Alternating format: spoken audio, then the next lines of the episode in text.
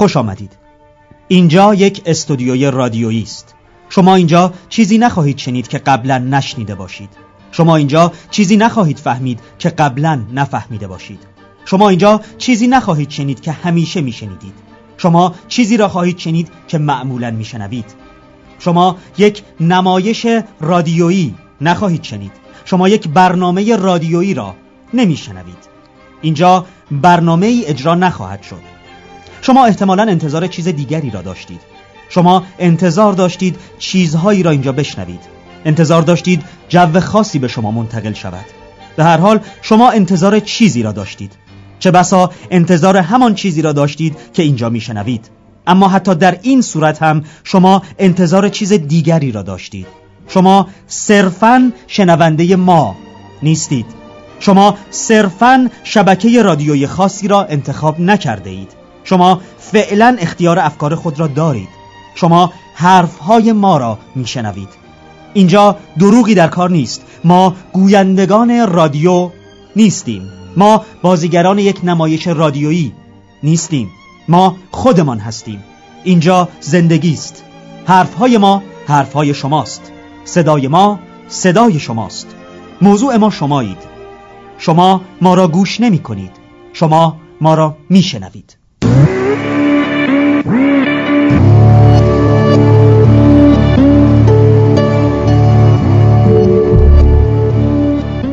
سلام، شبتون بخیر. خیلی خوش آمدید به برنامه زنده دراماتیک از رادیو نوفل از محل عمارت نمایشی نوفل لوشاتو. باعث افتخاره که خدمت شما هستیم. امشب ما قرار بود 8 شروع بکنیم. حالا به دلیل اینکه تا حدود نیم ساعت پیش اختتامیه جشنواره مونولوگ دانشجوی افرا در محل عمارت نمایشی نوفل لوشاتو در حال برگزاری بود، طبیعتاً یه مقداری با تأخیر برنامه آغاز شد که به خاطر همین موضوع همین ابتدا عذرخواهی میکنم و خیلی متشکرم که ما رو برای دیدن و شنیدن انتخاب کردید. من علی جعفری میزبان شما خواهم بود در حدود 1 ساعت و نیم پیش رو که در کنار شما هستیم. اجازه بدید که اندکی بعدتر براتون بگم که چه ها پیش اومد و قراره که امشب چه اتفاقاتی بیفته.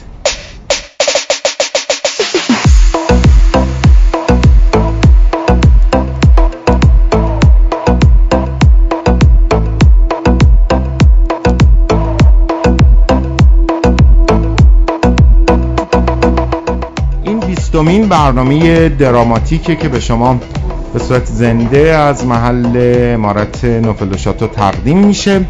ما در 2 هفته گذشته خدمت شما نبودیم. یک دلیلش خب طبیعتاً انفجار کرونا بود و اتفاقاتی که داشت میافتاد و آمار عجیب غریبی که به واقع بسیار ترسناکه و البته همچنان هم ادامه داره. بنابراین ترجیح دادیم که یه مقداری در واقع ریسک رو کمتر بکنیم و علیرغم اینکه دلمون می‌خواست در کنار شما باشیم 2 هفته برنامه رو تعطیل کردیم. یه دلیل دیگه‌ش هم مصادفت با ایام عزاداری بود و خلاصه همه اینها دست به دست هم داد برای اینکه 2 هفته برنامه موقتاً تعلیق بشه. امیدوارم که حالا از این هفته که باز خدمت شما هستیم بتونیم ادامه بدیم و توی هفته‌های آینده هم در کنار شما باشیم. این آن چیزی بود که در پس سر واقع شده بود. اما پیش رو ما برنامه امشب رو اختصاص دادیم به بررسی برنامه‌های جناب آقای اسماعیلی، حالا دیگه باید بگیم وزیر محترم فرهنگ و ارشاد اسلامی. همونطور که میدونید در روزهای هفته گذشته برنامه‌های آقای اسماعیلی، محمد مهدی اسماعیلی که اون موقع وزیر پیشنهادی وزارت فرهنگ و ارشاد اسلامی بودن، منتشر شد. برنامه‌هایی که از همون لحظه انتشار با واکنش‌های خیلی تند اهالی فرهنگ و هنر توی بخش‌های مختلف روبرو شد به دلیل اینکه برنامه‌ای بود که خلاصه همه رو مورد نوازش قرار داده بود و به همه طرف تاخته بود. طبیعتاً مخاطبان این برنامه و کسانی که درگیر فعالیت‌های فرهنگی و هنری هستند هم به سرعت واکنش نشون دادن. اگر که صفحات مختلف شبکه‌های اجتماعی رو تعقیب بکنید و در جریان اخبار باشید که حتما هستید، می‌دونید که انجمن‌ها، کانون‌ها، اصناف مختلف فرهنگی هنری و همچنین شخصیت‌های مختلف نسبت به این برنامه موضع‌گیری کردند و مخالفتشون رو در واقع اعلام کردن با اون چیزهایی که در برنامه اومده بود که به نظر می‌رسید خیلی هاش واقعاً با روح فعالیت‌های هنری و فرهنگی فاصله بسیار زیادی داره. همین واکنش‌ها باعث شد که آقای اسماعیلی قبل از جلسه رأی اعتماد یکی دوتا مصاحبه بکنه و تلویحاً اعلام بکنه که این برنامه ها خیلی کار خود من نیست، در واقع بر اساس گزارش هایی که به دست تیم ما رسیده بوده این برنامه چیده شده و برخی از آنچه که در برنامه ها اومده رو در واقع به نوعی شفاهاً نفی کرد. البته که در برنامهش تغییری ایجاد نشد، یعنی بعد از اون نفی شفاهی ما انتظار داشتیم که خب در برنامه پیشنهادی آقای وزیر هم تغییراتی ایجاد بشه که نشد. وزیر پیشنهادی فرهنگ و ارشاد اسلامی با همان برنامه ها راهی صحن علنی مجلس شورای اسلامی شد و اونجا همونطوری که باز قابل پیش بینی بود، علیرغم موضع‌گیری های بسیار زیادی که جریان های مختلف فکری و فرهنگی و هنری نسبت به این برنامه ها داشتند، ایشون موفق شد که رأی اعتماد بگیره و بنابراین حالا به عنوان وزیر فرهنگ و ارشاد اسلامی بر صندلی وزارت آقای اسماعیلی تکیه زده است و بنابراین باید منتظر باشیم ببینیم که در روزهای پیش رو ایشون چه میکنه، آیا همین برنامه رو میخواد اجرا بکنه، آیا تغییری توش ایجاد میکنه یا نه. به هر حال تصمیم گرفتیم که در برنامه امروز یه مقدارم خرق عادت بکنیم دیگه، الزاماً در این برنامه سوی نگاهمون به تئاتر نیست، با دوستان و مهمانانی که در گرایش‌های مختلف و فعالیت‌های مختلف هنری هستند صحبت می‌کنیم ببینیم که نگاهشون به این مقوله و انتخاب آقای اسماعیلی چیست. عرض بنده طولانی شد. اینجا کنار من امید طاهری عزیز هم حضور داره که مثل همیشه زحمت همراهی رو به عهده داره. امید سلام، خیلی خوشحالم که حالا بعد از 2 هفته اینجا کنار هم هست. ممنون از سلام. یه لحظه صدات مثل که میکروفونت باز نشده. باز شد. منم عرض سلام و ادب دارم خدمت یکم بلندتر همراهان عزیز برنامه، کسایی که میبینن ما رو میشنون و تو علی جان. بله، منم امیدوارم که برنامه بعد از یک وقفه 1-2 هفته‌ای در هفته‌های آینده باشه و بتونیم کنار دوستان باشیم ان شاء الله. این موضوع هم بگم که شما میتونید برنامه رو هم حالا روی صفحه اینستاگرام نوفل لوشاتو ببینید و بشنوید، هم این که پادکست برنامه به فاصله 1-2 روز هم روی کانال تلگرام ما قرار میگیره، اونجا میتونید بشنوید، و همین که همه پخش کننده‌های پادکست مثل شنوتو، کست باکس، اپل پادکست، گوگل کست و امثال اینها همه قسمت‌ها و اپیزودهای برنامه و همین برنامه هم اونجا قابل دسترس هست. یه نکته هم بگم، حالا این اضافه بر سازمان، تو هفته‌های گذشته کاربران شنوتو با مشکل مواجه شده بودن برای اینکه دامنه کام شنوتو متوقف شده. ظاهراً اون چیزی که مدیر عامل شنوتو گفته به دلیل تحریم‌های در واقع مختلفی که هست امکان تمدید دامنه کام وجود نداره برای شنوتو. کاربران شنوتو روی اپلیکیشن شنوتو میتونن همچنان دسترسی داشته باشن، ولی اگه از طریق وبسایت میخوان به شنوتو دسترسی پیدا بکنن باید shenoto.net رو جستجو بکنن. shenoto.com به نتیجه دیگه نمیرسه. shenoto.net اونجا وارد این در واقع سایت میشید و با جستجوی دراماتیک یا رادیو نوفل به همه اپیزودهای برنامه دسترسی دارید. اما پیامگیر صوتی ما هم فعال هسته، شمارش هم اون زیر صفحه لایومون پین شده، 0919 934 8002 شماره پیامگیر صوتی ما روی واتساپ هست که اگر میخواین در برنامه مشارکت بکنید، نقطه نظری دارید، میتونید برای ما پیام صوتی بفرستید. 0919 934 8002 شماره پیامگیر صوتی ما روی واتساپ.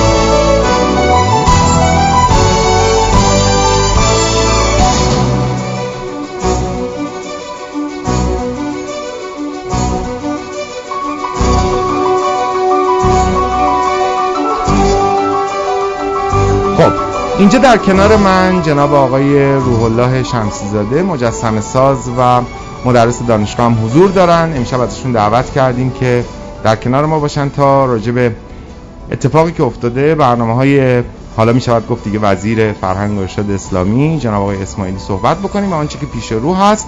و البته دو مهمان تلفنی هم خواهیم داشت. آقای محمدرضا لطفی، منتقد و کارگردان سینما، در کنار ما خواهند بود به صورت تلفنی و احسان زیور عالم، خبرنگار حوزه تئاتر هم خواهد بود تا برای ما بگه که عکس العمل هایی که به برنامه پیشنهادی آقای وزیر داده شد چیا بود، چه حرفایی زده شد. ضمن اینکه ما خودمونم روی استوری نوفل لوشاتو یه نظرسنجی کرده بودیم که من لابلای برنامه به شما خواهم گفت نتایج سوالات و نظرسنجی ما توی استوری های نوفل لوشاتو راجع به برنامه‌های آقای وزیر چیست. آقای شمسیزاده سلام، خیلی خوش آمدید به دراماتیک. سلام، ممنونم. من میتونم از شما خواهش بکنم که یه مقدار به میکروفون ما نزدیک بشین؟ بله حتما خواهش می‌کنم. آره خیلی متشکرم. آره مرسی. من اینو میارم یه ذره جلوتر و نمیدونم حالا شما صحبت بکنیم این بهتر شد یا نه. مرسی، ممنون که دعوت کردید من رو به این برنامه. سلام عرض میکنم خدمت شما و مخاطبین عزیزتون. بسیار سپاسگزارم، خیلی متشکرم. امید یه نگاه کلی اول مثل معمول بندازیم به آنچه که پیش اومد، یه توضیح بده تا بحث شروع کنیم. بله، از شد که خب من میتونم از در واقع زاویه نگاه خودم به این مسئله نگاه کنم و بررسیش کنم و اون اینه که اساساً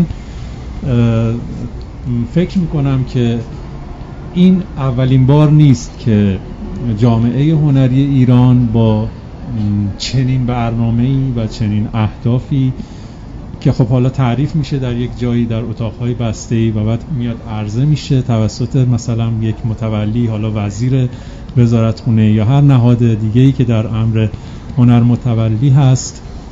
ما دوره‌های قبل هم علی شاهد این گونه برنامه‌ها و این گونه آسیب شناسی‌هایی که از زاویه دید دولت اتفاق میفته بودیم. حالا نمیدونم یا ما الان خیلی حساس‌تر شدیم که من این حساسیت رو اتفاقا مثبت میدونم و این واکنش نشون دادن رو مثبت میدونم، چیز بدی نیست اصلا، یا شرایط ایجاب میکنه یا اینکه شاید مثلا اگر بشینیم دونه به دونه خط به خط بررسی کنیم با برنامه‌هایی که وزرای قبلی در سالهای قبل در کل این 40 سال داشتن، شاید مثلا بشه نکته هایی رو توش پیدا کرد که یه مقداری تند و تیزتر باشه، یا مثلا بگیم خب اینجا این دیگه خیلی مثلا دیگه داره در واقع قضیه رو بزرگش میکنه. اما اتفاقی که افتاد خب همه میدونیم، خیلی نمیخوام بهش اشاره بکنم. چیزی که توی اون برنامه پیشنهادی خیلی واکنش ایجاد کرد و خیلی از هنرمندها توی انجمن‌های مختلف بهش اعتراض کردن، اون بخش در واقع وضعیت موجود بود که حالا بر اساس مثلا استناد به نمیدونم 70 تا فیلم، استناد به 70 تا تئاتر، یا حالا اتفاقهایی که نمیدونم کی رفته دیده در گالری ها که چی گذشته، چون هیچ کدوم از این دوستان رو ما هیچ وقت در فضای هنری که زیارتشون نمی کنیم، نه دوستانی که در کمیسیون فرهنگی مجلس هستن نه خود آقای وزیر.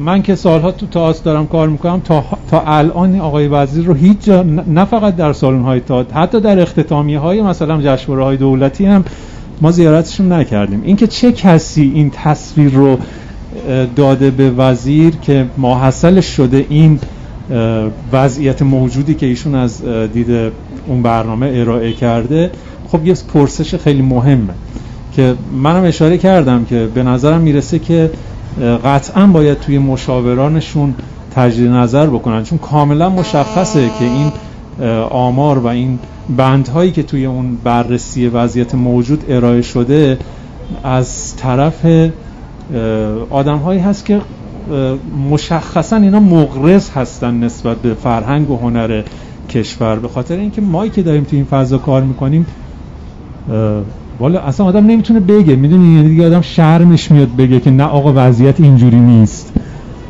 ولی علی نکته‌ای که این وسط فراموش شد، در این 1-2 هفته‌ام این اتفاق افتاد و متاسفانه همیشه در همه دوره ها وقتی که مدیریتی عوض میشه یه چیز اون وسط فراموش میشه، اینکه آقا طلبکار کیه، بدهکار کیه. میدونی مسئله اینه که این ما این که طلبکار دولتیم، 40 ساله که طلبکار دولتیم، انقدر با ظاهر طلبکارانه اومدن جلو در این برنامه که اساساً یک فضای ایجاد شده که ما طلب خودمون رو فراموش کردیم و ما سراسر شدیم بدهی به دولت. ای بابا، پس آقا این همه فقر رو نمیدونم نبودن و کمبود و عدم وجود بودجه های مناسب توی همه رشته های هنری، عدم وجود زیرساخت ها، سالن تئاتر، سالن سینما، نمیدونم خیلی از چیزهایی که باید وجود داشته باشه در یک جامعه پویا و زنده و جامعه‌ای که داعیه فرهنگ داره، پس این چی شد این وسط؟ چرا ما همش بدهکاریم؟ اینکه این برنامه سراسر بدهی نداشته ما به دولته و طلبیه که آقایون فرض میکنن که از ما دارن. خب متشکرم. حالا محمدرضا لطفی، کارگردان و منتقد سینما، هم روی خط تلفنی ماست. محمدرضا سلام، شبت بخیر، صدای من میشنوی؟ علی جان سلام، شب بخیر. بله صداتو میشنوم، سلام میکنم خدمت شما و مخاطبین محترم. بسیار سپاسگزارم ازت. محمدرضا با شما آغاز بکنیم. به من یه نکته‌ای رو بگو اول از همه. آیا در ادوار پیشین قبل از اینکه وزیری برای جلب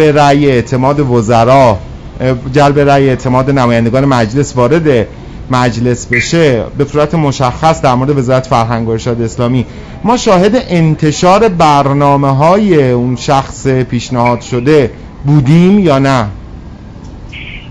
علی خیلی موضوع خوبی رو مطرح کردی. ببین نه، واقعیتش نه، یا حداقل من به یاد ندارم که چیزی مکتوب منتشر شده باشه. ولی یه واقعیتی میخوام ببین باید راجبش صحبت بکنیم. اونم اینه که البته همونجوری که مهمان محترمتونم فرمودن، خیلی خوبه این که در واقع واکنش هنرمندا به این دفترچه که منتشر شد اونقدر بودش که حتی منجر به این شدش که خود وزیر که حالا دیگه نمیتونیم بگیم وزیر پیشنهادی، در واقع وزیر فعلی ارشاد، باعث شدش که واکنش نشون بده بهش. ولی یه چیزی میخوام بگم، اونم این که خب این یه برنامه‌ایه که اگر شما واقعیتش رو نگاه بکنیم ما در چه دوره‌ای بودیم. ببین ما یک متر و معیار سلیقه‌ای همیشه برای سانسور داشتیم. حالا در یک دوره‌ای 1 متر این ورتر بوده، در یک دوره 1 متر اون ورتر بوده، در یک دوره یه ذره این سر شیلنگ شلتر شده، در یک دوره‌ای در واقع این سر شیلنگ سفت‌تر گرفته شده.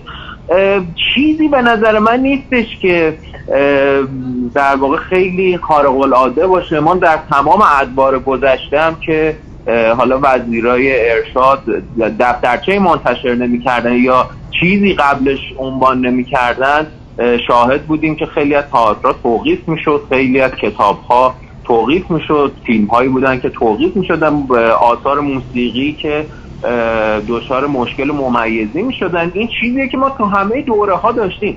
اون تو ببین یه چیزی هستش، ما الان می‌خوایم راجع به فرهنگ صحبت می‌کنیم و حالا من خودم مشخصاً راجع به مقوله سینما، چیزی که تخصص خود من هستش، من یه سوالی دارم اول از همه. الان مگه اصلا چیزی به اسم سینما مونده؟ یعنی ما الان چیزی به نام سینما خداوکیلی داریم، چیزی به نام تئاتر داریم، چیزی به نام موسیقی و کنسرت داریم.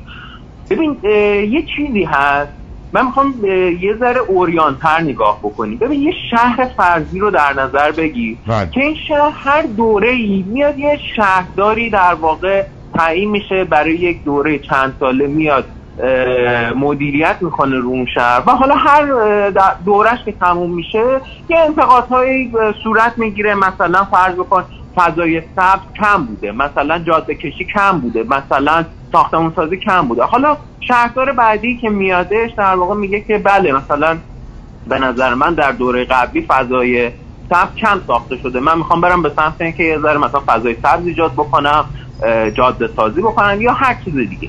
خب این یک چیزیه که دوره به دوره گذشته. حالا یه شهرداری موفق بوده، یه شهرداری موفق نبوده. حالا تصور بکن این شهر فرضی ما دچار یک زلزله هفت ریشتری شده و این شهر در واقع بخش عمده‌ای ازش ویران شده، خیلی از ساختمونا خراب شده، لوله کشی‌ها همه از زیر زمین زده بالا و شهر رو ویرانی گرفته. حالا یه شهرداری انتخاب میشه، دیگه الان مثل سابق نیستش که بگیم آقا شما میخواید چی کار بکنی، اون بگی که مثلا شهردار بگه من میخوام ساختمون سازی بکنم، یا بگه من ترجیح میدم فضای سبز بسازم، یا من ترجیح میدم که برج سازی بکنم. الان تو شهرداری شدی که با یک ویرانه مواجه هستی و اول از همه باید کاری بکنی که این دوباره یک هویت شهر با خودش بگیره. الان مشکل اینه. ببین ما الان در یک دوره‌ای داریم زیست میکنیم و در یک دوره‌ای رسیدیم که عملا اگر واقعیت رو بخوایم حساب بکنیم، ببین واقعیت اینه که ما الان چیزی به اسم سینما نداریم، چیزی به نام تئاتر نداریم، چیزی به نام کنسرت نداریم. 1.5 سال نزدیک قریب 2 ساله که الان در واقع اینا تعطیل شدن. ببین اینا شغل ماست، اینا عشق ماست. ما الان امشب نشستیم داریم صحبت میکنیم، حرف میزنیم، نظر میدیم، گپ میزنیم، ولی واقعیت اینه ما داریم الان در یک زمینی داریم زیرون راجع به یک زمینی صحبت میکنیم 1.5 سال تعطیله. عملا ما دیگه چیزی به نام تئاتر الان نداریم، عملا چیزی به نام سینما نداریم. اولین چیزی که به نظر من الان باید مشخص بشه و الان باید روش کار بشه اینه که ما اصلا الان چیزی به نام سینما دوباره داشته باشیم، چیزی به نام تئاتر داشته باشیم، چیزی به نام کنسرت داشته باشیم، چیزی به نام فرهنگ داشته باشیم. عملا ما الان اصلا چیزی نداریم. تو میبینی که الان 200 خورده فیلم الان پشت خط اکرانه، قراره چه اتفاقی بیفته؟ و میبینیم به خاطر همین وزیر میاد میگه که اولویت من واکسیناسیون هنرمندا و این چیز کرونا، اتفاق کرونا که افتاده. ببین اینو من میذارم به حساب اینکه حتی اگر نیت وزیرم خیر بوده باشه، این جمله نشان از این داره که هنوز با فضای فرهنگ آشنا نیست. چون واکسیناسیون که اصلا به وزارت فرهنگ و ارشاد ربطی نداره. اینکه شما میخوای هنرمندا رو واکسینه بکنی، این وظیفه وزارت بهداشت، لطفی نیستش، چیزی نیستش که شما لطف بکنی. این چیزیه که در واقع دولت باید انجام بده. حالا منتی بر سر هنرمندا نیستش که شما اولین چیز اینه که آها الان یه موقع بود میگفتیم 1 ماه 3 ماه 5 ماه اصلا با یک بحران در واقع 6 ماهه مواجهیم، ولی الان چیزی که ما داریم میبینیم اینه که به نظر من دیگه الان باید تکلیف مشخص کنیم. آقا قرار سالن‌های سینما تعطیل بشه و خب بر اساس اون متر بیایم تصمیم بگیریم که یک سینمای جدیدی میخوایم چیز بکنیم. آقا اصلا اکرانی قرار نیست، فقط قرار تولید داشته باشیم یا به سمت اکران آنلاین میخوایم بریم. این بلا تکلیفیه در واقع میگم همون شهر ویران شده یه که حالا شهردار اصلا میخواد چیکار بکنه. یعنی با برنامه این خیلی اوضاع بحرانی تر از اینه که حالا ما بشیم مثلا این برنامه، چون اینه ببین یه سری چیزایی که رو کاغذ نوشته شده و به نظر من خیلی ایدئولوژیکه، یعنی چی، ولی در عمل در واقعیت در جهان واقعیت حتی در شرایط عادی چیزی نبودش. یعنی فقط یه سری شعار ایدئاله، چیزی نیستش که شما بتونی دستور بدی و اینو چیز بکنی، چون فرهنگ یه امر، یه موجود زنده. حالا الان که اصلا این اون صحبت شرایط عادی هم نیستش، یعنی اصلا این موضوع به نظر من دفترچه نیست. این که آقا الان رئیس سازمان سینمایی مثلا میخواد مشخص بشه بیاد اصلا میخواد چیکار بکنی، برنامه چی، به همین الان بسم الله شما میای پشت میز ریاست میشینی 210 فیلم پشت خط اکرانه، بسم الله اول اصلا برنامه چیه، میخواد چیکار بکنه؟ من به سانسور در واقع 70 تا فیلم سال 97 و نمیدونم فیلمایی که اینجوری بوده اونجوری بوده کاری ندارم. آقا همه الان 210 تا فیلم پشت خط اکران داره، برنامه چی؟ یعنی میخوام بگم خیلی وضعیت بغرنج‌تر از این صحبتاست. بسیار خوب، خیلی متشکرم ازت محمدرضا. نکته‌ای که توی صحبتات وجود داشت که ما هم بحث رو از همینجا پی خواهیم گرفت اینه که به نظر میرسه آن چیزی که آقای اسماعیلی به عنوان وزیر فرهنگ و ارشاد اسلامی ابداً در برنامه‌اش بهش توجه نکرده، اتفاقاً تناسب برنامه با وضعیت موجوده. یعنی در واقع انگار در یک شرایط حالا یه جورایی یه مقدار تخیلی اصلا نوشته شده، برای اینکه نگاهی، هرچند خود آقای اسماعیلی بعداً توی صحبتاش به مسئله آسیبای کرونا و اینا یه جوری اشاره کرد، ولی تو برنامه هرچی نگاه می‌کنی انگار اصلا یه همچی چیزی در نظر گرفته نشده که به قول تو 2 سال همه چیز تعطیله و احیای اینا اگر از فردا همه چیز هم دوباره به روال عادی برگرده، احیای آنچه که در طول این 2 سال نابود شده یه برنامه کاملا مجزا و مختص به خودش می‌خواد. خیلی متشکرم ازت. من یه نکته رو بگم. واقعیت سینمای ایران اکران سالی حدوداً مثلا 50 تا 60 فیلم، یعنی ما در واقع فیلم سوزی ها رو بذاریم 50 تا 60 فیلم میتونیم اکران بکنیم. درست. اکران واقعی ده. شما حسابش رو، یعنی ما فقط 3 سال زمان نیاز داریم برای اینکه تولید کردیم رو بتونیم اکران کنیم. اگه تولیدی نداشته باشیم، اگه چیزی نداشته باشیم، میدونی، و این در واقع اینه که همین چیزی که تو میگی، یعنی انگار در یک شرایط عادی به سر میبری. همین اتفاق که در واقع 1.5 سال اخیر در سازمان سینمای افتاده و انگار مثلا میبینیم شورای صنفی نمایش جلسه تشکیل میده، مثلا 3 تا فیلم قرار میشه اکران بشه. بابا این که دیگه که عین سابق شما دیگه، یعنی هیچ برنامه‌ای نداشتین، هیچ چیزی، تغییری به نظرتون اتفاق نیافتاده. درست. که یه چیزی ما ببینیم که آقا سینما اگر تعطیل شده یه همچین کاری مثلا دارم میگم، فرض کن اکران آنلاین ما خیلی هنجرم رو پاره کردیم راجعش، ولی هیچ وقت این اتفاق نیفتاد. عملاً انگار کاری نداره. همین که انگار پروانه ساخت ساده بشه و چیز بشه، انگار وظیفه‌اش انجام داده. من یه نکته پایانی بگم اگه اجازه بدین، از خودت مؤاخذه بشه. بله گفتم بفرمایید.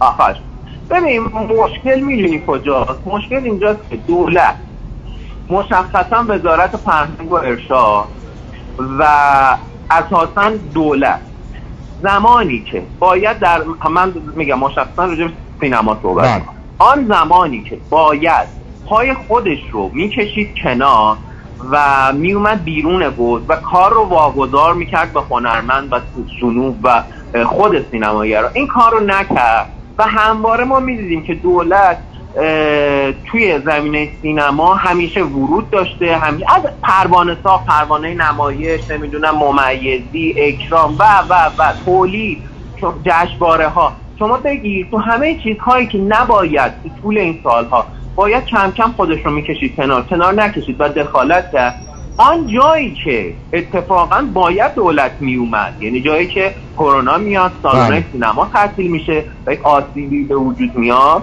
و باید حالا اینجا وظیفه دولته که بیاد جلو و یه راهکاری ارائه بده، اتفاقا دقیقاً سر همونجا خودش رو میکشه کنار. یعنی دقیقاً معکوس شده ماجرا، داستان برعکس شده. و امیدوارم که حداقل حالا رئیس سازمان سینمایی که ظرف چند روز آینده مشخص میشه، حداقل آشنایی کافی با سینما داشته باشه، چون واقعا دیگه الان زمانه این نیستش که تا بخواد 1 سال بشینه پشت میز ریاست و یاد بگیره و بدونه که مثلا الفبای مدیریت سینما یعنی چی. کاملا درست. خیلی متشکرم ازت محمدرضا لطفی، کارگردان سینما و منتقد سینمایی که با ما همراه شدی. سپاسگزارم و شبت بخیر. مرسی باشم. شب.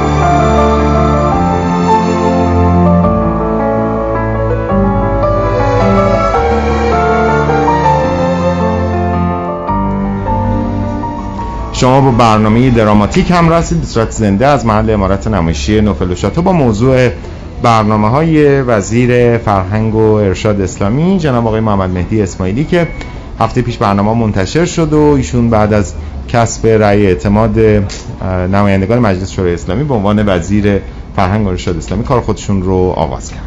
خب جناب آقای شمسیزاده، صحبت محمدرضا لطفی رو شنیدیم راجع به سینما و تمرکزش طبیعتاً راجع به سینما بود. حالا بیایم برسیم به هنرهای تجسمی و مجسمه سازی که خب شما به صورت تخصصی احاطه و اشراف دارین نسبت بهش. اول یه مختصری نگاهی بندازیم به برنامه. 83 صفحه برنامه ارائه شد توسط آقای اسماعیلی و خب طبیعتاً یه بخشیش اختصاص داشت به هنرهای تجسمی. شما برنامه دیدین، خوندین؟ خب یه شمای کلی از برنامه ما بدید، چی بود چی نبود؟ خب به طب مثل بخش‌های مختلفی که خب به هر حال وزارت فرهنگ و ارشاد متولیش هست، تو بخش تجسمی هم همین اتفاق افتاد، یعنی شرح وضعیت موجود که به نظرم نوع ادبیاتی که استفاده شده بود و نوع در واقع به نوعی میشه گفتش گفتمان یا دیسکورس حاکمی که جنس برخورد رو داشت نشون میداد، خب مشترک بین همه در واقع رسانه ها اینو میتونستیم ما ببینیم و به نوعی خب وقتی که با یک از یک زاویه نگاهی وارد یک داستان میشی، مطمئناً جنس نگاهت هم به طب از اون در واقع گفتمان حاکمه تبعیت میکنه. وضعیت شرح وضعیت موجود هر چیزی بود به نظرم حداقل خیلی فرهنگی نبود، یعنی اینکه اساساً شاید نگاه سیاسی توش پررنگ بود، نگاه امنیتی توش پررنگ بود، حتی نگاه اقتصادی شاید توش پررنگ بود، در حالی که دیسکورس فرهنگ خب به طب چیزی است که حداقل میدونیم ادبیاتش این شکلی نیست.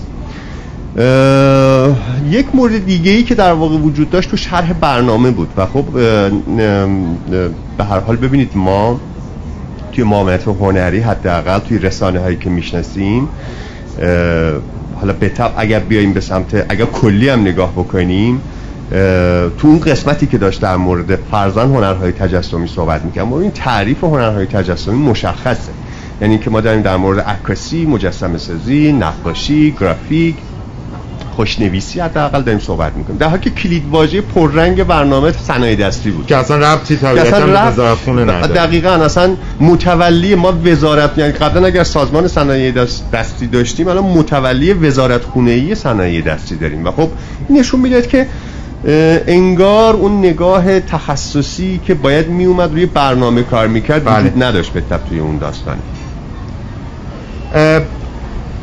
یه نکته‌ای که وجود داشت به نظرم این بود که توی اون بخشی که حالا محمدرضا لطفی هم اشاره کرد، توی اون بخشی که به آنچه که قرار است اتفاق بیفته اختصاص داشت، برای خود من به شخصی یه نکتهش حالا مشترک بود با اون چیزی که محمدرضا گفت، این که وضعیت واقعی نه وضعیت ایدئال یا وضعیت متصور، نه آنچه که در واقعیت در اتفاق میفته اساسا بهش توجهی نشده بود. اینکه به هر حال وزیری که الان میشینه روی صندلی وزارت فرهنگ و ارشاد اسلامی در وهله اول با اصلی ترین چیزی که روبروه، کمک و برنامه‌ریزی برای رفع مشکلاتیه که تقریبا 2 سال کرونا به همه بخش‌های مختلف کشور از جمله بخش‌های مرتبط با فرهنگ و هنر تحمیل کرده. یعنی به نظرم میرسه که این وزیر با وزرای ما قبل خودش و یه بسا با وزرای بعد از خودش یه تفاوت اصلی که داره اینه که در یک بزنگاهی روی صندلی وزارتخونه میشینه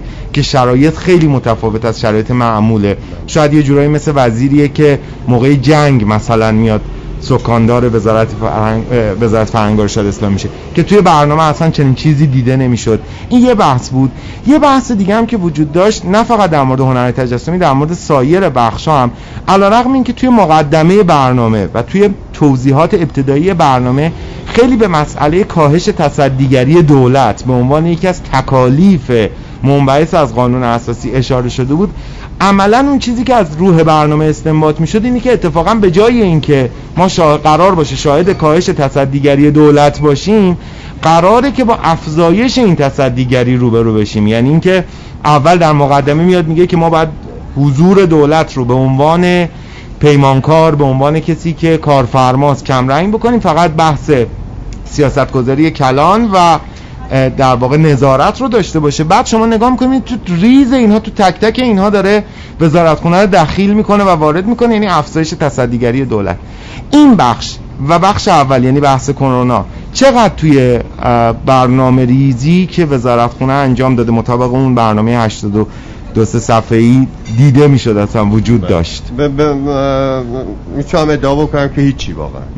یعنی ببینید واقعیت داستان اینه که ما خوب بلدیم با کلمات بازی بکنیم، ولی واقعیت اینه که خب فضای واقعی جامعه و اون چیزی که داریم ما میبینیم خیلی با اون در واقع ترسیمی که داره از طرف حالا نهادهای متولی انجام میشه متفاوته. حالا من یه دو تا کلید واژه رو به نظر اینجا باید بازش بکنیم. ببینید اساسا نهادهای متولی هنر تو دنیا این همشون به این نقطه اشتراک رسیدن که کارشون نظارت نیست، کارشون حمایته، کارشون مداخله نیست. درست. ببینید رسانه ها امروز دانش محور شدن، یعنی اینکه حداقل تو اون رسانه مثلا بحث مجسمه سازی به مثابه دانش اونقدر جزئیات پیچیده‌ای داره که حتی شاید یک نقاش نتونه در واقع وارد حوزه، یا حتی یک گرافیست نتونه در واقع اون رو تحلیل بکنه، چه برسه به اینکه یه مدیر کلانی که اصلا حوزه دانشیش هم هنر نیست. بله. شما ببینید اکثر مدیران ما توی حوزه فرهنگ اصلا تحصیلات غیر مرتبط دارن، شناخت ندارن، یعنی این وزارتخونه‌های دیگه‌ای که دانش محورم مثلا مثل وزارت ارتباطات که یه مهندس برق میاد مراتب رو طی میکنه تا میرسه به مرحله اون سکانداری، ما همچین چیز رو نداشتیم. این مال امروز نیست، یعنی این چیزی هستش که به نظرم دلیلش به خاطر اینی که ما دیسکورس فرهنگ حاکم نیست توی این جامعه، ما هنوز توی حتی دیسکورس اقتصاد هم حاکم نیست، ما حتی دیسکورس به نظرم سیاست هم پر کم رنگ‌تر شده نسبت به دیسکورس امنیت. یعنی که ما حتی خود این ادبیات داره نشون میده که فرهنگ الان کجای این بازی قرار گرفته با یک سیری که یه شیبی که داریم مختصر می‌بینیم. بنابراین من فکر می‌کنم که یک این بحث کلیت حمایت و نظارته، دوم بحث وضعیت موجوده. واقعیت داستان اینه که ببینید 2 سال وضعیت فرهنگ ما توی یک بلا تکلیفیه. جامعه مجسمه ساز ما، گالری های ما تعطیله، مکانی هایی که سمپوزیوم های ما متأثر از در واقع رویدادهای ما متأثر از داستان بینال های ما، نمایشگاه های ما، گالری هستش که 2 سال یک نمایشگاه نداشته. بله. و این وضعیت به تبع تاثیر داره روی آرتیست، توی فروش. ببینید یک آرتیست اساساً ممر اقتصادیش به واسطه همون حمایت‌های نهاد متولیه و خب تو شوک میشی وقتی که یک نهاد حمایتی مثل دولت وقتی که میاد وضعیت حاکم رو تحلیل میکنه اینا رو نمیبینه. خب قطعاً یعنی یه جای کار ایراد داره، یه جای کار اشکال داره، اون ایراده رو باید واکاوی کرد، باید بازخوانی کرد و به نظرم وقتی که بخواد این ایراده باز بشه باید برگردیم سراغ نهادهای تخصصی مثل انجمن‌ها. ببین انجمن‌ها جاهایی هستن که مشاورین درجه‌ای که حوزه فرهنگن، چون بیواسطه به اعضای متخصصی دسترسی دارن که همه اینها، یعنی شما میتونید از جزئی ترین مسائل تحلیل بکنید تا کلیت رو بتونید با معاونت‌های مربوطه و از معاونت‌های مربوطه به شخص وزیر و از وزیر به هیئت دولت و به مجلس و این چرخه باید کامل بشه. باید اگرم تا به امروز در واقع اتفاق نیفتاد باید اتفاق بیفته. این وضعیت هستش که ما باید بپذیریم و در واقع براش برنامه‌ریزی بکنیم. بسیار خوب. احسان زیور عالم هم حالا تلفنی به جمع ما اضافه شده. من با احسان سلام علیک بکنم بعد صحبت‌های امیدو بشنویم. احسان سلام، شبت بخیر. احسان سلام بچه‌ها، شبت بخیر. سلام صد احسان صدات قطع و وصل میشه. الو. الان صدا خوب داره میاد. سلام، شبت بخیر احسان زیور. سلام علی جان، خوبی؟ شبتو بخیر باشه. امیدوارم که حال روز همه بچه‌ها که اونجا هستن خوب باشه ان شاء الله. خیلی متشکرم ازت، ممنون که با ما همراهی باش. که من از امید یه سوال بپرسم و صحبت‌های امیدو بشنویم بعد با شما خواهیم بود. امید، این بخش به نظرم می‌رسید اصلا یه چیزی وجود داره. این برنامه رو من و تو فکر کنم 2-3 بار با هم دیگه نشستیم برنامه رو مرور کردیم. یه اتفاقی که وجود داشت توش این بود که انگار حتی جایی به نظر می‌رسید تلاش آگاهانه‌ای وجود داره برای اینکه با دادن یه کدایی به قول معروف ذهن من مخاطب رو منحرف بکنه به چیزهای دیگری تا این سوال برام مطرح نشه که خب خیلی خب الان باید چه اتفاقی بیفته. این به نظرم خیلی نکته مهمی بود. میکروفونت بسته است انگار، وایس ببینم میکروفون باز شه. میکروفون من نبندی.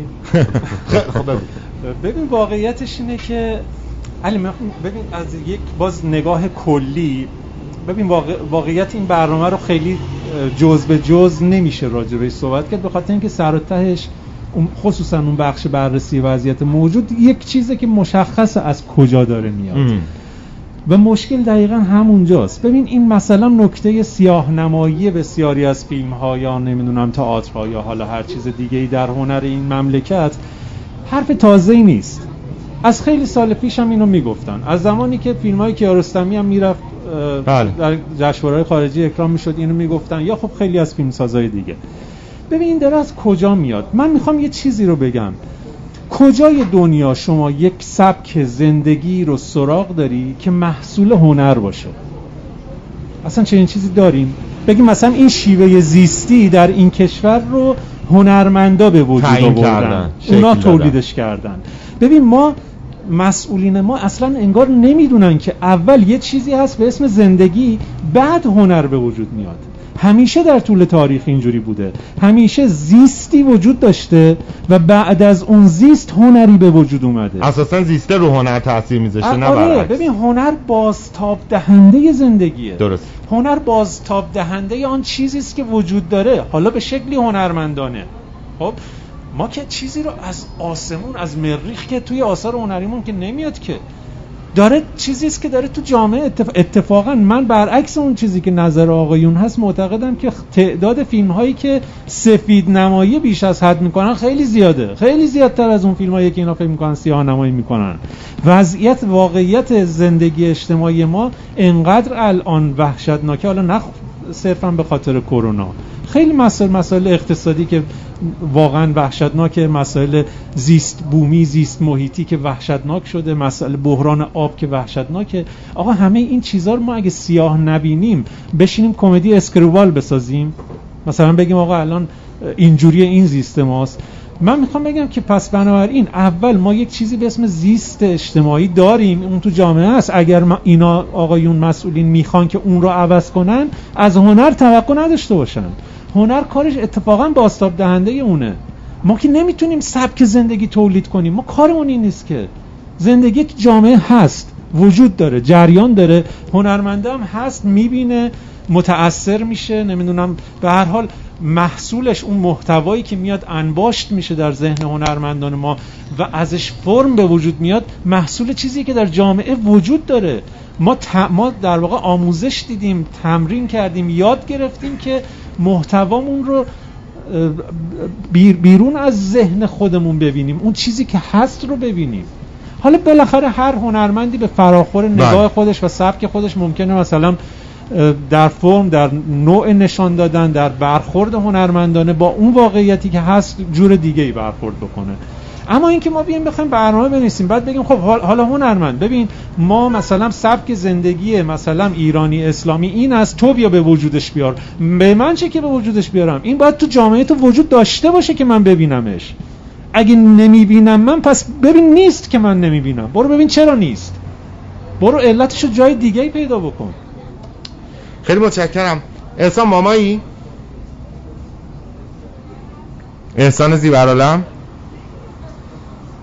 خب فکر کنم ما ارتباطمون با احسان دوچار اختلال شد. تا احسان دوباره اضافه میشه به جمع ما. آقای احسان اومد؟ علی جان. خیلی خوب. احسان میشنم. خیلی. احسان چند تا سوال دارم، میخوام خیلی کوتاه و مثل همیشه خیلی دقیق برای ما توضیح بدی و روشن بکنی. اول به من بگو که آیا در تاریخ در واقع معرفی وزرا در ادوار قبل شما دوره‌ای رو سراغ داری که وزیر پیشنهادی، مثلا حالا در مثال ما وزارت فرهنگ و ارشاد اسلامی، قبل از اینکه وارد مجلس بشه برای گرفتن رأی اعتماد، برنامه کاری خودش رو منتشر کرده باشه، یا این اولین باره منتشر کرده باشه برای عموم ها؟ من که سابقه نداشته که ببینم، ولی کن اگر تو سایت وزارت ارشاد مثلا بچه‌ها مرور می‌کردن، اونجا مثلا آقای جنتی برنامه خودش رو گذاشته بوده. ولی این بعد از این که وزارت خونه بهش سپرده شده. یعنی قبل از این که وارد وزارت خونه بشه برنامه منتشر نشده به صورت عمومی. نه. خب این سوال اول. نه اینجوری. سوال دوم. ولی ما می‌تونیم توی وزارت، توی خبرنامه‌هاش رو می‌تونیم برنامه‌های وزارت قبلی رو ببینیم. بسیار خوب. سوال دوم، آقای اسماعیلی، من میدونم که تو یه تحقیق مفصل کردی در مورد پیشینه آقای اسماعیلی و کارهایی که کرده. به ما بگو که آقای محمد مهدی اسماعیلی، وزیر جدید فرهنگ و ارشاد اسلامی، نسبتش با وزارت فرهنگ و ارشاد اسلامی چه چیزاییه؟ ببین آقای اسماعیلی در وزارت ارشاد که فعال نبوده که. چیزی که در واقع دوستان به عنوان عمل فرهنگی میدونن، سمت‌های فرهنگی ایشون بوده که خب در قوه قضایی و استان قدس رضوی اونجا حضور داشته و خب ایشون نویسنده چند کتاب هم هستن ولی خب حالا مثلا در نگاه من و تو عمل فرهنگی چیز دیگری به حساب میاد. ولی خب به حال اون حزبی که آقای اسماعیلی ازش تبعیت میکنه و تحت در واقع اندیشه اونا پیش میره، سیاست اونا رو دنبال میکنه، رفتار آقای اسماعیلی رو به عنوان یک کار فرهنگی به حساب میارن. بسیار خوب. سوال سوم مثلا میگم علی مثلا ما استاد دانشگاهامون رو هم حتی اگه مثلا اگه رشته علوم انسانی باشن میگن این کار فرهنگی دارن میکنن. درست. همون کلمه اشتباهی در مورد معلم‌ها استفاده میکنن دیگه، میگن معلم فرهنگیان. ولی خب مثلا معلم ریاضی واقعا نسبتش به فرهنگ واقعا چی است؟ بسیار خوب. سوال سوم هم بخشی از برنامه آقای اسماعیلی به حوزه تئاتر اختصاص داشت. طبیعتاً نکات برجسته‌ای که توی این برنامه خود دیدی چیا بوده؟ برجسته منظورم اینه که توجهت جلب کرده. ببین اون احسان اون برنامه‌ای که در واقع در مورد تئاتر علی جان اون برنامه که آقای اسماعیلی در مورد تئاتر کرده بود، بله، مشخصی بود که یک نفر ننوشته. چرا؟ برای مثال میگم مثلا دو بار آمده بود که مثلا امور صنفی تقویت شود، یا مثلا سه بار اومده بود که ما بریم سمت تئاتر دینی و آیینی. خب نشون میده که این مثلا دو سه نفر مختلف نوشته بوده، اینا رو جمع کردن یک کاسه کردن، ولی اینو به قول معروف الکش نکردن که یه دست بشه.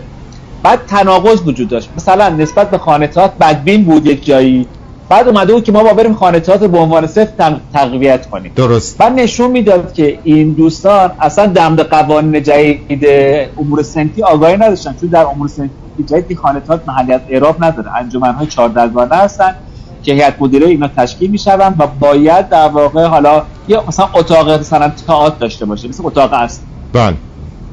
که در واقع هم الان من میدونم که اینا تحت فشار هستن که با ماشو تشکیل بدن، اگر تشکیل ندن دوچار مشکل میشن و قرار کلا اساسنامه خانه تئاتر به کل عوض بشه، یعنی چیز جدید در واقع تشکیل میشه، در مورد املاکشون قرار بحث بشه.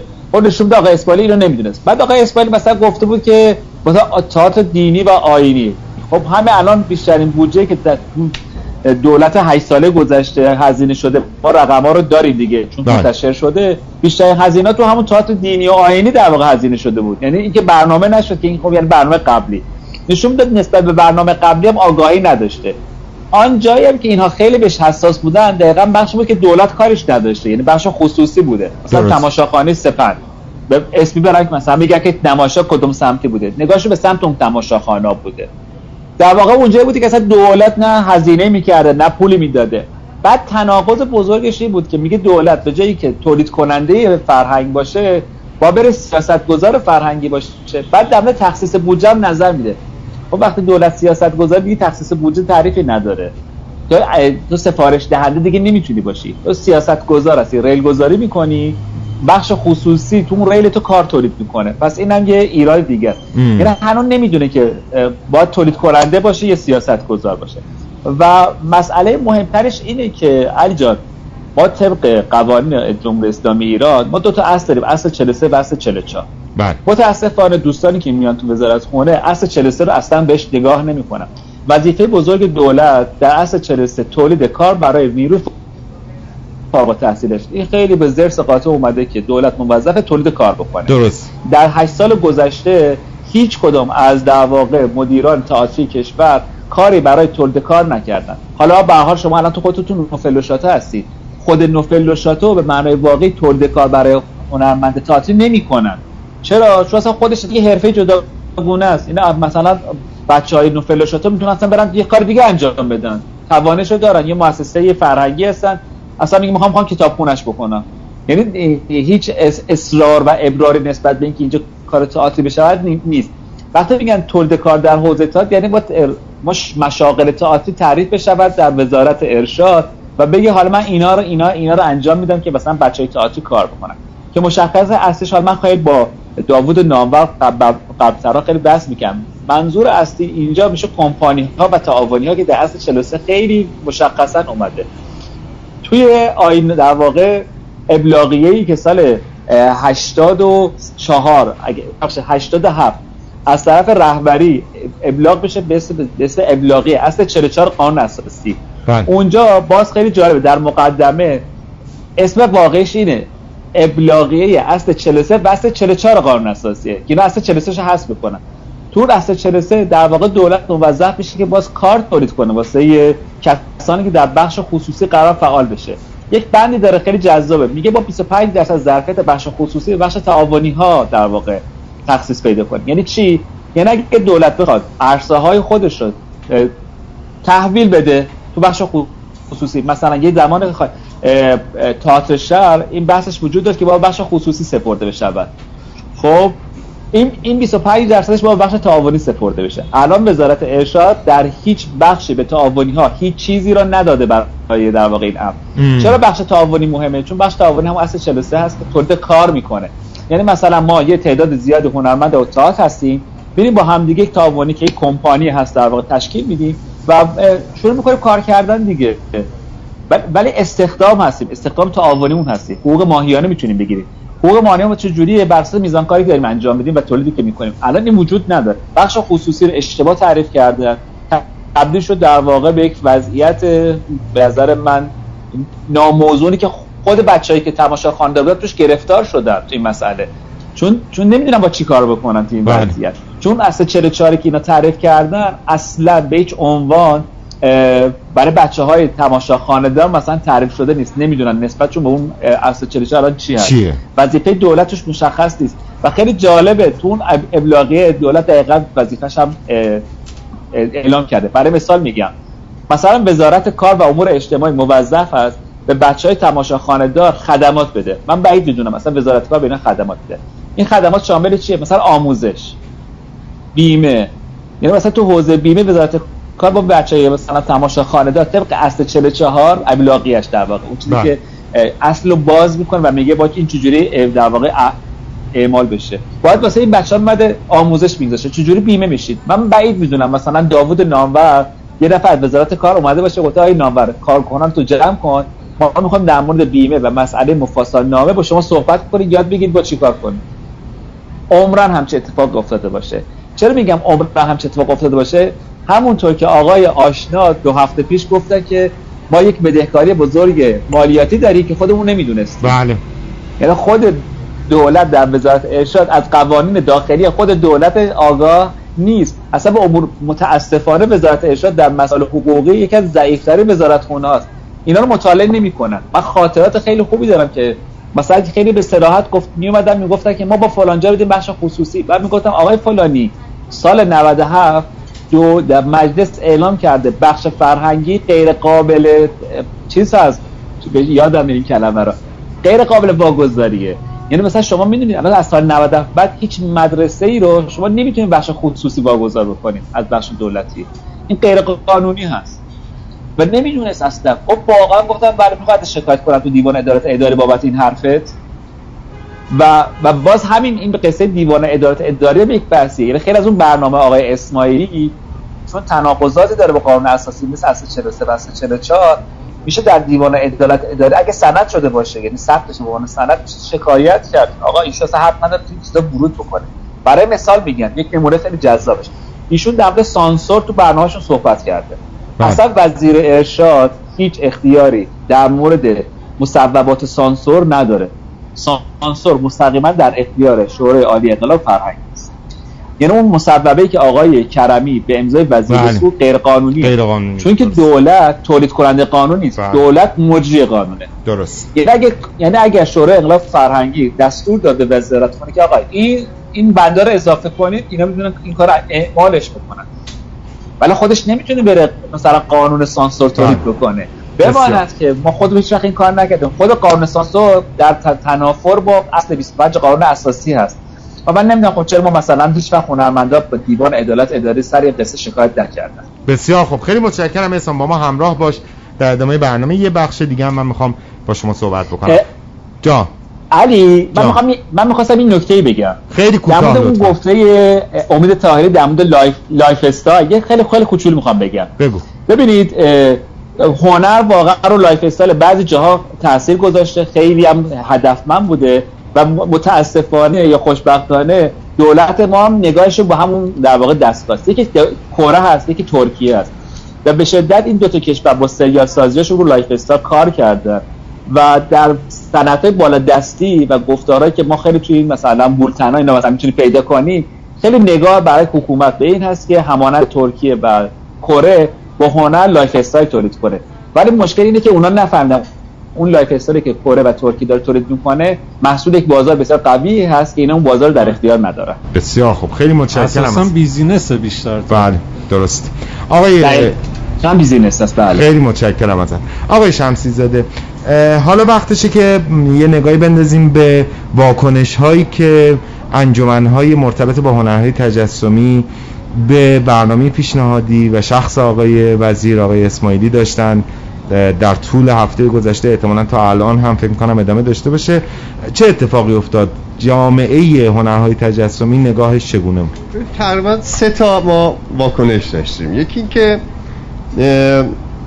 دوستان هنرمند خودشون رفته بودن برنامه رو خونده بودن و خب شوکه شده بودن نسبت به این برنامه و اومده بودن اونا رو صفحه شخصی خودشون به اشتراک گذاشته بودن، اظهار نظر کرده بودن، نشر کردن. این مورد دوم در واقع به نوعی تشکل مشترکی که بیانیه‌های مشترکی انجمن‌های تجسمی توی این اتفاقات اخیر دارن منتشر میکنن، مثل انجمن گرافیک، انجمن نقاشان، انجمن مجسمه، انجمن شاپ سرامیک، عکاسان یا تصویرگران، اینا دوره ها یا انجمن خوشنویسی که با هم یک بیانیه مشترکی رو ارائه کردن و توی اون در واقع نظرشون رو نسبت به این در واقع برنامه پیشنهادی عنوان کردن.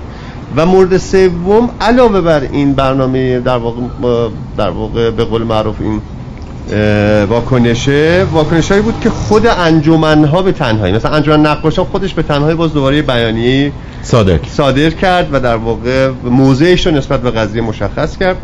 ولی چیز جالبی که وجود داشت این بود که خب به هر حال مجلس به عنوان جاییه که صدایش باید بشنوه، صداها رو باید بشنوه، صدای مردم کف جامعه رو بشنوه، صدای قشر متوسط رو بشنوه، صدای قشر الیت رو باید بشنوه. و برای من عجیب بود که خب کمیسیون فرهنگی مجلس یا نمایندگانی که اومدن موافق مخالف صحبت کردن خیلی اشاره‌ای به این اعتراضات نشد و به این جدگیری‌ها، و این چیزی بود که بر خود من به شخص جای سوال بود که آیا این تشکل‌ها و نهادهای فرهنگی که ما به عنوان یک پشتوانه فرهنگی توی یک جامعه داریم ازش صحبت می‌کنیم کجای بازی هستن؟ آیا اساساً جزء مردم هستن؟ اصلا جزء مردمن؟ یعنی در واقع کجا باید اینا رو بشنن؟ اصلا دلیل وجود این انجمن‌های الیت چیه؟ به خاطر چه چیزی انجمن مثلا مجسمه مثلا اعضاش شاید 500-600 نفر باشه؟ خب ولی خب اینا جامعه هستن که توی حوزه کار خودشون جزو منتخبین حوزه کار خودشون هستن، کسانی هستن که صاحب نظرن، صاحب اندیشن و نظرشون صاحبه و نظرشون باید شنیده بشه توی اون حوزه‌ای که دارن صحبت می‌کنن. این تشکلی که به هر حال میگم اون قسمت این که اشاره‌ای نشد به این نظر این تشکل‌های مهم فرهنگی که قراره با معاونت هنری کار بکنن، قراره که بینال نقاشی برگزار بشه، بینال مجسمه برگزار بشه، مجسمه بیاد توی شهر نصب بشه، نظر داده بشه. این همه چالش در مورد مجسمه‌های شهری ما همین 2-3 سال اخیر شما خبرها رو بخونید می‌بینید که چقدر بحث بوده سر این داستان. بله. خب کی می‌خواد در مورد متولی این داستان؟ کسانی که صاحب نظرم توی این حوزه کجا باید بتونه این قضیه رو نظر کارشناسی و اون جایی که گفتم بحث دانش محور شدن رسانه‌ها و مهم شدن جزئیات، میدونید یعنی ما یک کلیت رو داریم ولی اون تفاوتات اون جاییه که اتفاقا میاد روی کوچکترین مسائل کارشناسان میان و اونجا تفاوت‌های در واقع کار فرهنگی کشورها دیده میشه. بسیار خب، من میخوام در پایان برنامه از شما بپرسم که خب پیش بینیتون چیه؟ یعنی فکر میکنید که چه اتفاقی در پیامد ماجرا خواهد بود حالا بعد از انتخاب آقای اسماعیلی به عنوان وزیر فرهنگ و ارشاد اسلامی؟ اجازه بدید یه فاصله مختصر بگیریم، برگردیم و در دقایق پایانی برنامه بحث رو با دوستان به اتمام برسونیم.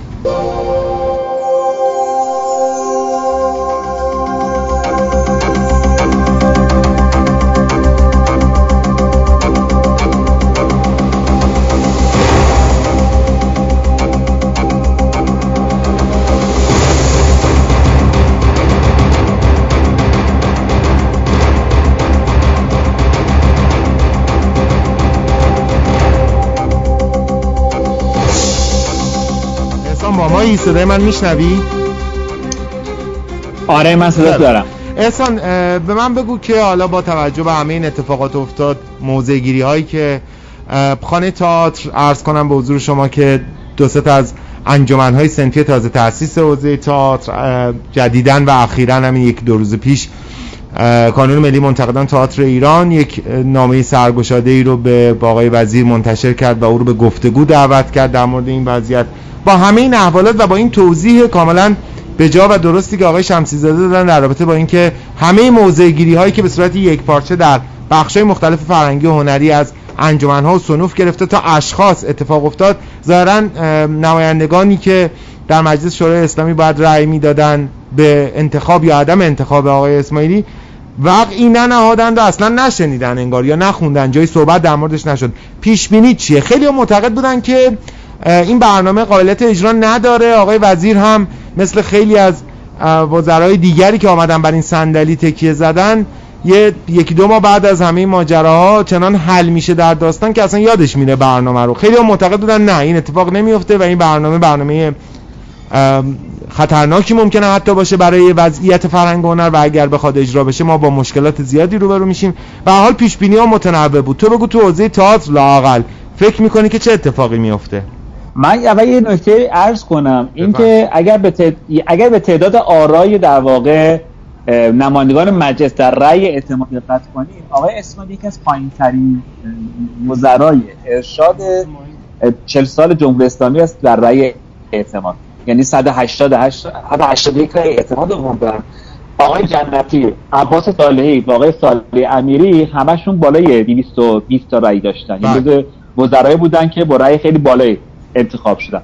یعنی آقای اسماعیلی اولا پایگاهش نسبتاً در مجلس ضعیفه، اگه دقیقاً بکنید جزء در واقع وزرایی بودن که پایین‌ترین رأی‌ها رو آوردن، نزدیک 80 تا رأی مخالف داشتن. درست. یعنی پس اول اینو در نظر داشته باشه که وزیر خیلی موفقی نبوده، یعنی درسته همه اکثریت آرا رو به دست می آوردن ولی آقای اسماعیلی به هر حال نشون میده که دل خیلی از نمایندگان مجلس هم به دست نیاورد. این یه نکته‌ای. نکته دوم اینه که تاریخ به ما ثابت کرده که عموما به غیر از دو سه تا از وزرای ارشاد در تمام این سالها، عموم وزرای ارشاد خودشون خیلی استقلال فکری نداشتن. یعنی چی؟ یعنی معاونها بودن که خیلی قدرتمند بودن. برای مثال میگم در همین دوره‌ای که گذشت ما سپری کردیم، مثلا معاون هنری ها خیلی قدرتمند بودن، یا مثلا رؤسای سازمان سینمایی اینا قدرت خیلی قوی داشتن، حتی از وزیر هم یه جاهای قوی تر می شدن. برای مثال میگم مثلا آقای ایوبی در دوره آقای جنتی حتی قدرت از آقای جنتی بیشتر بود و کلا برنامه های اون بود که داشت عملی می شد و ما خب مثلا می دونیم که شناختی از آقای ایوبی داشتیم می دونیم که داره این اتفاق رخ میده. یا مثلا آقای مرادخانی تو حوزه موسیقی و تئاتر ما دیدیم که کلا سنبه ایشون خیلی پرزورتر از سنبه آقای جنتی و بعدش سالی امیری بود. پس ما اول با ببینیم که معاونان در واقع آقای اسماعیلی چه کسانی بود. حتی من اینو میخوام بگم که آقای سید عباس صالح وقتی معاون فرهنگی بود قدرتش به مراتب بیشتر از موقعی بود که وزیر شدن. درست. یعنی اونایی که تو حوزه کتاب فعال بودن میدونن آقای مثلا صالحی تو دوره چقدر موفق‌تر بوده، ولی وقتی خودش شد وزیر دیگه نتونست با آقای جوادی مثلا خیلی موفقیتی داشته باشه چون آقای جوادی اون قدرت رو نداشت. نکته سر اینه که ما ببینیم معاون‌ها کی میشن. این یک یعنی با یه صبری داشته باشیم چون به هر حال معاون وقتی میاد یه سری برنامه‌ها داره. من تا اینجایی که میدونم خیلی هم معاوناشون، یعنی تا اینجایی که من حس کردم معاونت‌ها خیلی مشخص نیست، یعنی در مورد تلاش‌های برخی از افراد میشنون که مثلا دارن تلاش می‌کنن معاونت سینمایی رو مثلا به دست بیارن. واسه که دلایلی که خیلی از این اتفاقا مخصوصا در حوزه سینما افتاد سر یارگیری بود توی حوزه که معاونت اون رئیس سازمان سینمایی چه کسی میشه.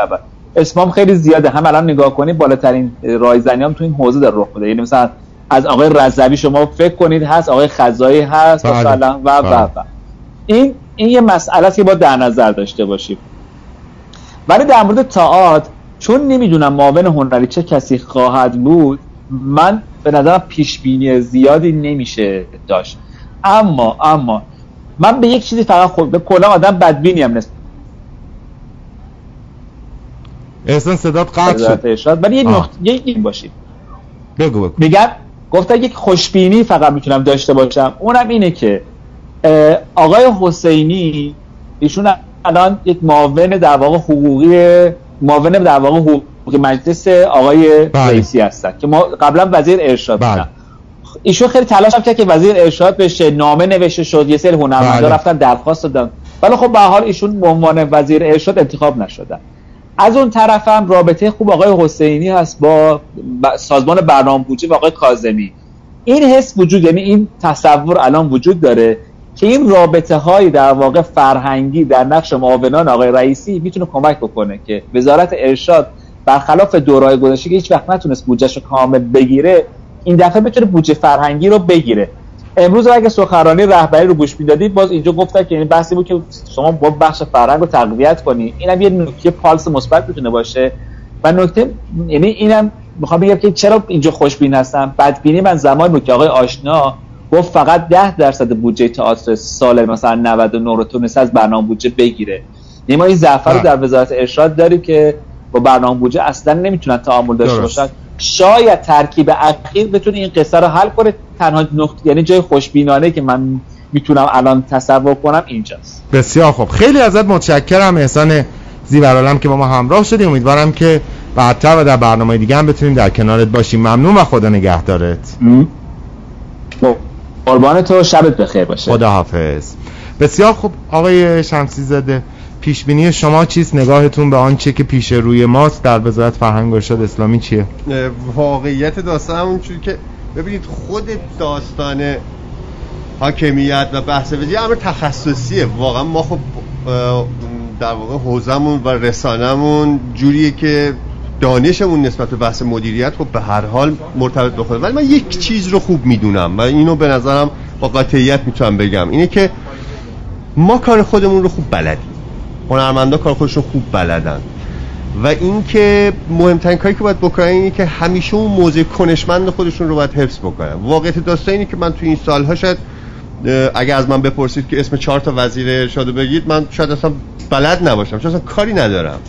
من تمرکزم روی دانش خودم بوده و دانش رشته‌ام بوده و سعی کردم که توی اون حوزه کار درست رو انجام بدم و دوستان ما هم فکر می‌کنم حالا کسایی که توی حوزه رسانه‌های مختلف، چه تئاتر، چه موسیقی، چه سینما، چه حوزه تجسمی، همه در واقع ما سیاستمدار نیستیم، ما هنرمندیم و حوزه عملمون هم هنره و این کار خوب بلدیم، کار دیگه‌ای بلد نیستیم.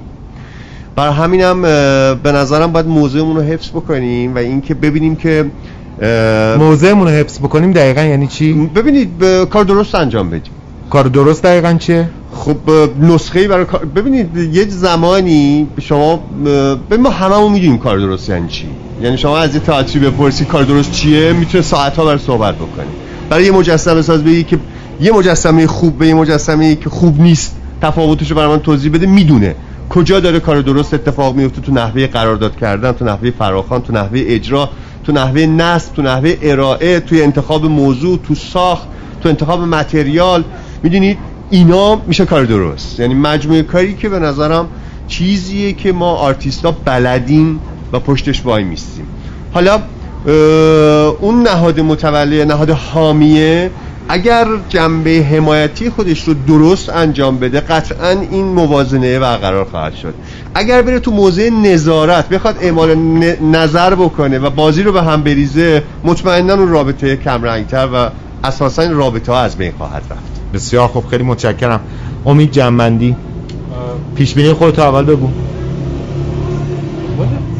پیشبینی که به نظر میرسه که اگر این تمایل وجود داشته باشه که فضای جامعه آروم بشه و یه مقداری از این فضای خیلی پر استرس و فضای در هم ریخته ما عبور بکنیم، برسیم به نقطه‌ای که تازه بتونیم بگیم که خب حالا بنشینیم حرف بزنیم، حالا بشینیم فکر بکنیم.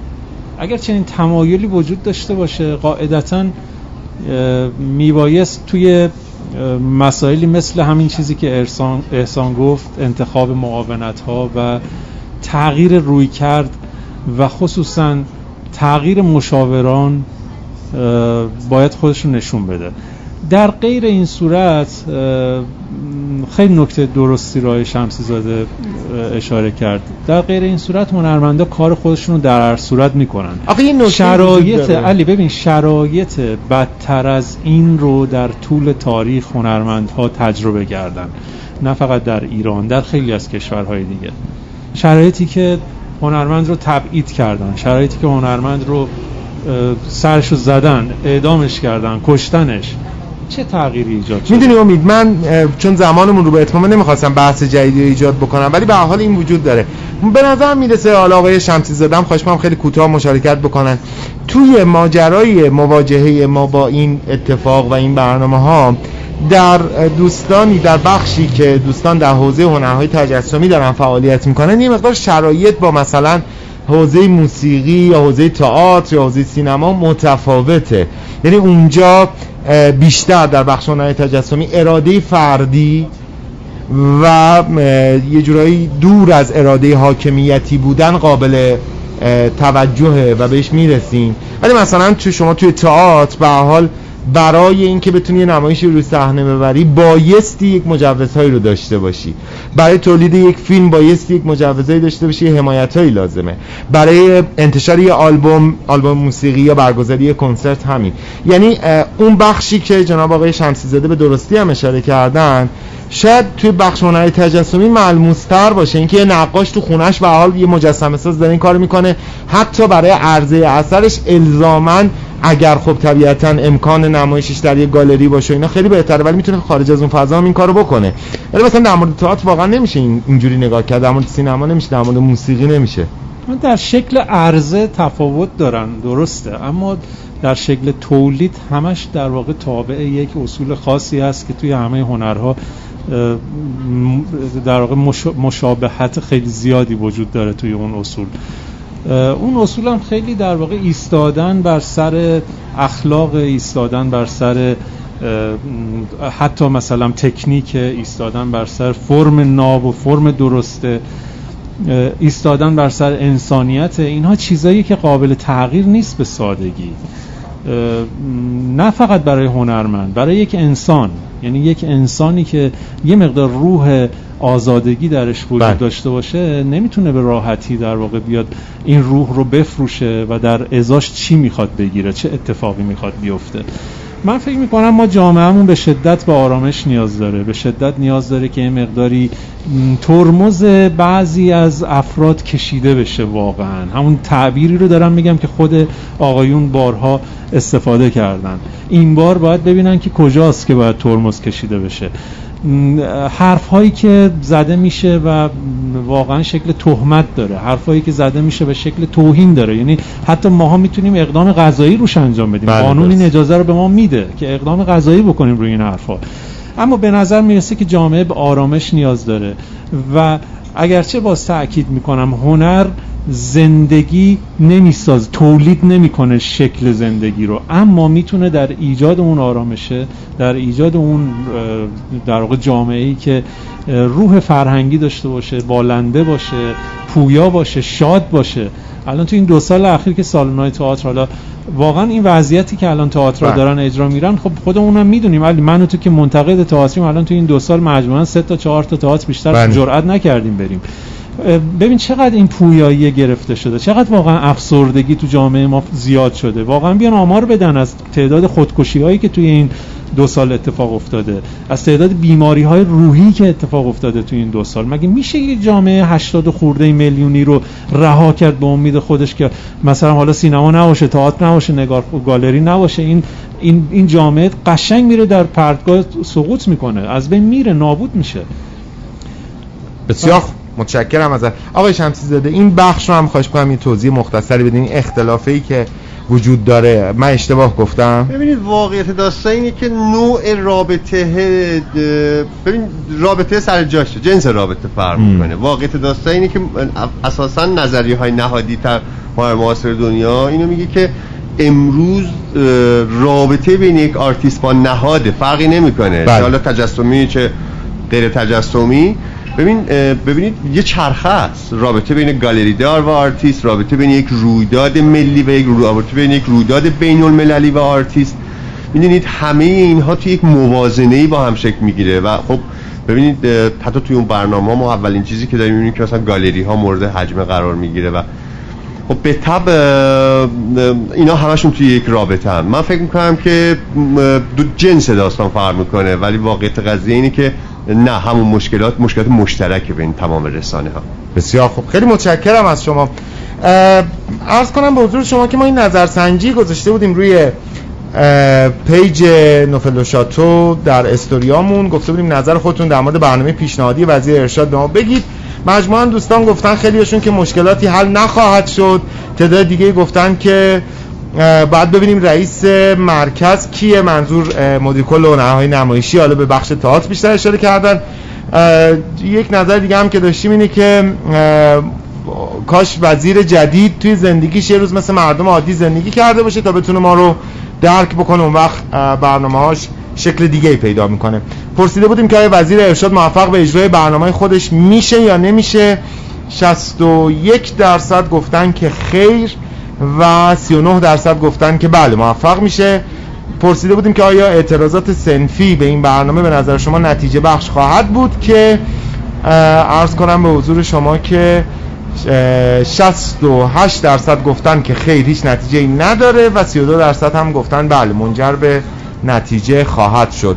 این هم از نظرسنجی ما. خیلی کوتاه بگم امید، خیلی کوتاه. یه نکته اینو واقعا دوست دارم بگم، توی برنامه یه جا اومده بود گفته بود که کیفیت پایین تئاترهای ایرانی به نسبت تئاترهای خارجی.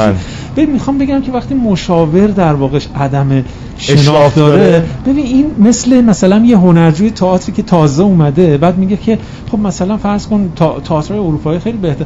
آقا مثلا شما بیا گرنیکای پیکاسو رو بذار، بعد یه برگ از شاهنامه طهماسبی رو هم بذار، چطور می‌خوای چه معیاری داری برای اینکه مثلا یک کدوم بهتره؟ واقعا یعنی عدم شناخت نسبت به هنر موج میزنه متأسفانه. خیلی متشکرم. همین حالا که ما داریم برنامه رو به شما تقدیم میکنیم روی یوتیوب، اگر وارد پیج دانشگاه استنفورد بشید میتونید دومین شب آنلاین اجرای نمایش چهارراه استاد بهرام بیضایی رو ببینید. اگر که الان حالا بعد از برنامه میرید ببینید که چه بهتر، به صورت رایگان هم هست. اگر نه فردا 5:30 صبح و 9:30 شب به وقت ایران روی در واقع کانال دانشگاه استنفورد در یوتیوب امکان تماشای آنلاین نمایش چهارراه به کارگردانی استاد بهرام بیضایی فراهمه که حتما این فرصت رو از دست نخواهید داد. خیلی متشکرم که با ما همراه بودید. از جناب آقای شمسیزاده بسیار سپاسگزارم که دعوت ما رو قبول کردن. از امید طاهری عزیزم خیلی متشکرم که با ما همراه بود. همه دوستانی که اون پشت، از میثم عبدی تا کیمیای عزیز که زحمت تصویربرداری ما رو به عهده داره، آتنا تندرو و عرض کنم به حضور شما که ندا کاوندی و سایر دوستان که همراهی میکنن با ما،